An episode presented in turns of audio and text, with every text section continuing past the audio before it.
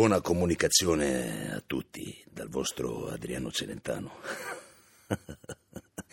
Ho sempre detto che chi non lavora non fa l'amore, ma visto il periodo di disoccupazione, meglio dire che chi non ascolta il comunicativo non fa l'amore. E visto che anche io sono un comunicatore, vi comunico che la comunicazione comunica pensiero. E pensando che pensare aiuta a comunicare, penso sia meglio non pensare più e comunicare e basta. Insomma, buona comunicazione a tutti. Il comunicativo. Perché l'ignoranza fa più male della cattiveria. Ideato e condotto da Igor Righetti. Con 24.000 paci, oggi saprai perché l'amore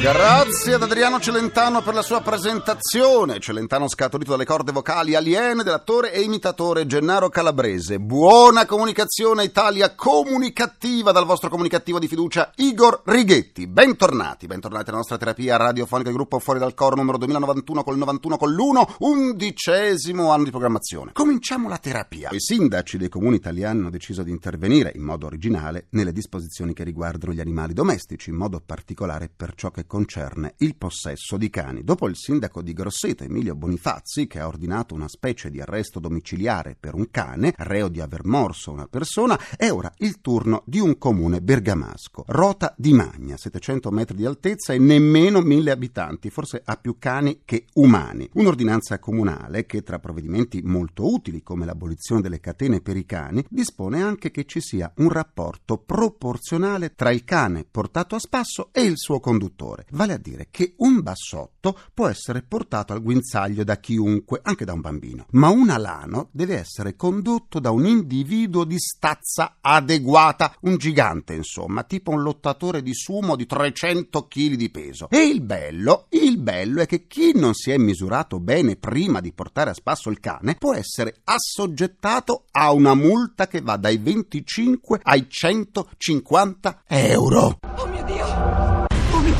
Dio, mio Dio, forse il sindaco con questa sua ordinanza, davvero originale, devo dire, voleva porre l'attenzione sul suo comune che attira molti turisti. Intanto però si è attirato la risposta ironica dell'Ente Nazionale Protezione Animali che ricorda al sindaco come non sia la mole dell'animale a determinare la facilità della conduzione o meno, ma la sua educazione. Oh, giusto.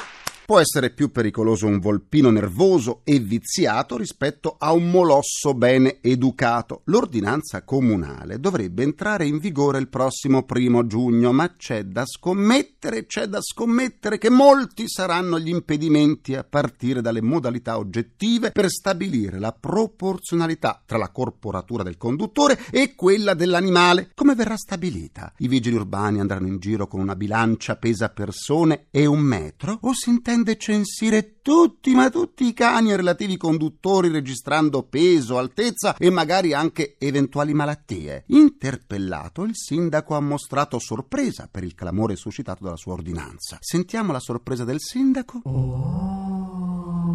Ah, ecco. È una norma già applicata da altri comuni del Bergamasco, afferma il sindaco. E aggiunge, è dettata dal normale buonsenso. Dai vivi che devi guardarti, non dai morti. Parole sante. Sarà ma il buonsenso forse si potrebbe applicare meglio se il provvedimento riguardasse esclusivamente le famose razze più disposte a essere aggressive, perché non è la mole a rendere pericoloso un cane, così come un essere umano. È dimostrato che mordono di più gli animali di piccola taglia dei pastori tedeschi. Eppure nella specie umana spesso le persone corpulente sono buone come il pane. E poi chiunque abbia un po' di dimestichezza con i quattro zampe sa che un cane non si controlla con la forza, ma con il comando comando. Un cane educato può essere affidato a chiunque. Ecco, fossi il sindaco di Rota di Magna, obbligherei i proprietari di razze inserite nell'elenco dei cani da controllare a fare corsi di educazione assieme al loro cane. Ci pensi, sindaco, e ripensi alla sua ordinanza, eh?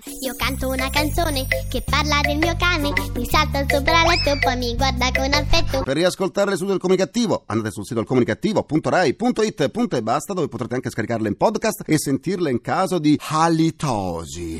Halitosi, così. Come sempre vi aspetto pure sulla pagina Facebook del Comunicativo, facebook.com slash il comunicativo per esternare un po' di sane comunicativerie assieme a me. C'è mia nonna su Facebook l'ha cambiato pure look. Dalla pagina Facebook del Comunicativo oggi saluto Duccio Biagiotti, Michele Di Monte, Daniela De Angelis, Massimo Versari, Giovanna Marina Caniato, Massimo Trovato, Rocco Vignola, Eva Ricciardi e Leonardo Coppolecchia. Soffermiamoci ora sul teatro e il suo buon governo. È vero, in tempo di crisi si guarda ciò che viene ritenuto più importante salvaguardare, come il lavoro o la salute, beni sacrosanti da tutelare, ma non è detto che ciò che non è vitale non sia altrettanto importante per la formazione delle nuove generazioni. La cultura, per esempio, è un bene imprescindibile. Non si può vivere in modo degno senza soddisfarne le esigenze, che sono forti, vitali, come la sopravvivenza stessa. Cultura come fattore di crescita civile e sviluppo economico sono da sempre al centro delle buone pratiche del teatro. E allora andiamo a parlarne con i nostri ospiti. La nostra mascotte Barrito annuncia l'ingresso del produttore teatrale Mariano Anagni. Buona comunicazione! Buona comunicazione a tutti. La tanto attesa legge sul teatro ancora non c'è. Perché è così importante questa direttiva? Perché è l'unico paese dell'area occidentale di grande tradizione che è scoperta totalmente da una regolamentazione che permetta di lavorare come qualunque settore produttivo ha il diritto e dovere di poter lavorare. È più corretto parlare di crisi del teatro o di crisi di pubblico? È corretto parlare di crisi di sistema di teatro. Il pubblico a teatro nonostante tutto ci va, ci va molto volentieri. L'offerta è una buona offerta, molto diversificata. Ricordiamo che l'Italia ha ereditato una struttura architettonica di teatri unica. Ci sono oltre mille teatri che il mondo ci invidia. Tra l'altro teatri dislocati sul territorio, da città di 20-30 mila abitanti a grandi città come Roma Milano, hanno tutte il loro teatro. Questa è una cosa unica, nel mondo non esiste, non c'è. Nonostante questa meravigliosa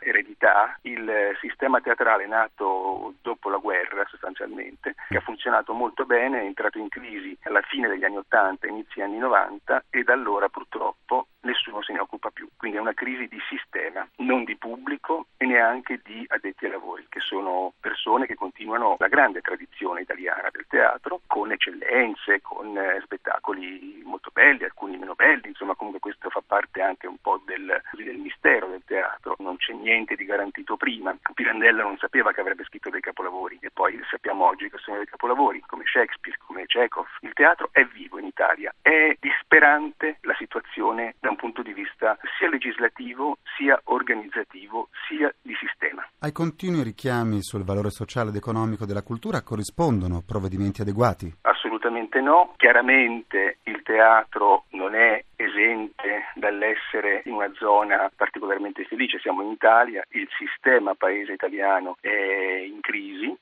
teatro non vive sulla Luna, non vive su Marte, è in questo paese, in questo paese agisce e quindi risente della crisi che c'è del paese. È incomprensibile come studi dimostrano il ritorno economico dell'azienda teatro, è incomprensibile come chi ci abbia governato negli ultimi vent'anni non abbia capito questo. È un investimento, non è una spesa. Per ogni 100 euro di spesi o investiti da parte dello Stato, allo Stato ne ritornano 140-150. Quindi non è assolutamente un costo, è un investimento, è un investimento che rende molto bene, all'estero l'hanno capito e, e si sono mossi in quella direzione con normative, leggi, dando la possibilità agli imprenditori teatrali di fare bene, rischiando anche come ogni eh, azienda deve giustamente rischiare, ma facendo bene il teatro, eseguendo bene gli spettacoli, il pubblico tende a apprezzarli e lo Stato ci guadagna. Che cosa vuol dire buon governo del teatro? Vuol dire capire che i teatri sono luoghi di libertà, sono luoghi dove l'anima si mette in scena, sono luoghi profondi, sono luoghi sacri e possono rendere molto in tutti i sensi, in tutte le direzioni. Grazie al produttore teatrale Mariano Anagni e buona comunicazione. Buona comunicazione a tutti. La nostra mascotte precario, più teatrale che mai, annuncia l'ingresso dell'attore e regista teatrale Geppi Gleieses. Buona comunicazione. Buona comunicazione a tutti. Geppi, il teatro può funzionare soltanto se ha un suo pubblico. Che cosa si fa in questa direzione? Diciamo che il pubblico bisogna farcelo venire. bisogna fare spettacoli belli, bisogna propagandarli nel modo giusto, bisogna che ci sia un sostegno adeguato in un'epoca di comunicazione e chi meglio di te può saperlo. Troppo perché si venga a sapere che ci sono degli spettacoli belli in giro. Del resto oggi se non sei visibile non esisti. Non ci sei. Oggi più che mai, eh? No, no, no, no. Il ruolo centrale della cultura come fattore di crescita civile e di sviluppo economico, in assenza di scelte politiche conseguenti, è soltanto uno slogan? No, no, assolutamente non è uno slogan. Il problema è che troppo spesso noi siamo abbandonati a noi stessi e negli ultimi tempi, dati anche i tagli mostruosi che ci sono stati ai trasferimenti a regioni, province e comuni, noi abbiamo perso sia come mercato che come sostegno alle aziende una fetta amplissima delle nostre sovvenzioni. Oltre naturalmente alle fatiche improbe che deve affrontare il nostro ministero competente per poter mantenere il livello dei contributi che comunque sono rimasti bassi, non indicizzati a una ventina d'anni fa. Eh, la realtà purtroppo è questa, ma la crisi mangia tutti, compresi noi. Ma la cultura può godere di autonomia rispetto ad altre attività economiche? Il teatro si fa comunque, questo sia chiaro, si è fatto in tempo di guerra quando certamente non c'erano sostegni, ma per fare un grande spettacolo, per fare grande qualità oggi, per essere competitivi a livello europeo, a livello mondiale, non si può fare nulla senza un sostegno politico ed economico. Sensibilizzare il privato, un obiettivo realistico? Io credo che il privato sia sensibilizzatissimo, spesso anche più del settore pubblico. Basta soltanto cercare di capire, questo lo si dice a una platea vasta quando si parla di una trasmissione come la tua, basta soltanto cercare di capire che spesso privato è bello ed è anche più bello del pubblico. Il Quirino, il Quirino Vittorio Gassman, che è uno dei primi teatri italiani e che è passato dall'ente teatrale italiano a noi nel 2009, è oggi un grandissimo teatro ed è passato appunto dal pubblico al privato ed ha anche virato verso il sociale con il contributo della Fondazione Roma verso la protezione della disabilità, delle diversità, dell'immigrazione, la scoperta di un nuovo, diverso modo di fare teatro, di aprirsi all'altro in un modo nuovo. Grazie all'attore e regista teatrale Geppi Gleieses e buona comunicazione. Grazie a te Igor, buona comunicazione a tutti, è sempre un piacere.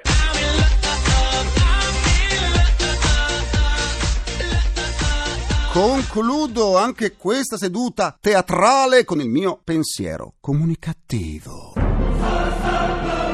Da un rapporto dell'ABI, Agenzia delle Entrate, risulta che nel 2012 il mercato della casa sia ai minimi dal 1985. In totale sono state perse 150.000 compravendite, con una riduzione del 27,5% rispetto al 2011 per volumi di scambio delle case di abitazione. In pratica possiamo affermare che fino a ieri c'erano le case e oggi esistono soltanto degli immobili. Eh sì, più immobili di così. Ringrazio i miei implacabili complici Vittorio Lapi, Walter Ghetti e Carla Pagliai per niente immobili. Un ringraziamento a Francesco Arcuri. Alla console. Alla console tra gli immancabili.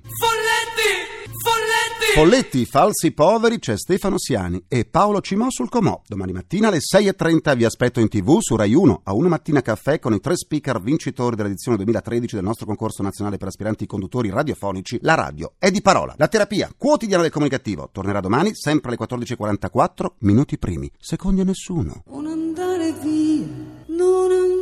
Eh no, devo andare. Devo andare perché ora c'è il GR1, ma domani altro giro, altra corsa, signore e signori. Dopotutto, domani è un altro giorno. Appunto, signora Oara, domani co-condurrà con me il comunicativo uno dei tre vincitori del concorso La Radio è di parola, l'attore speaker Paolo Franciosi di Padova. Buona comunicazione e buon proseguimento dal vostro portatore strano di comunicattiveria. Igor Righetti, grazie, vi lascio al GR1 domani. Il comunicativo. Perché l'ignoranza fa più male della cattiveria. Ideato e condotto da Igor Righetti.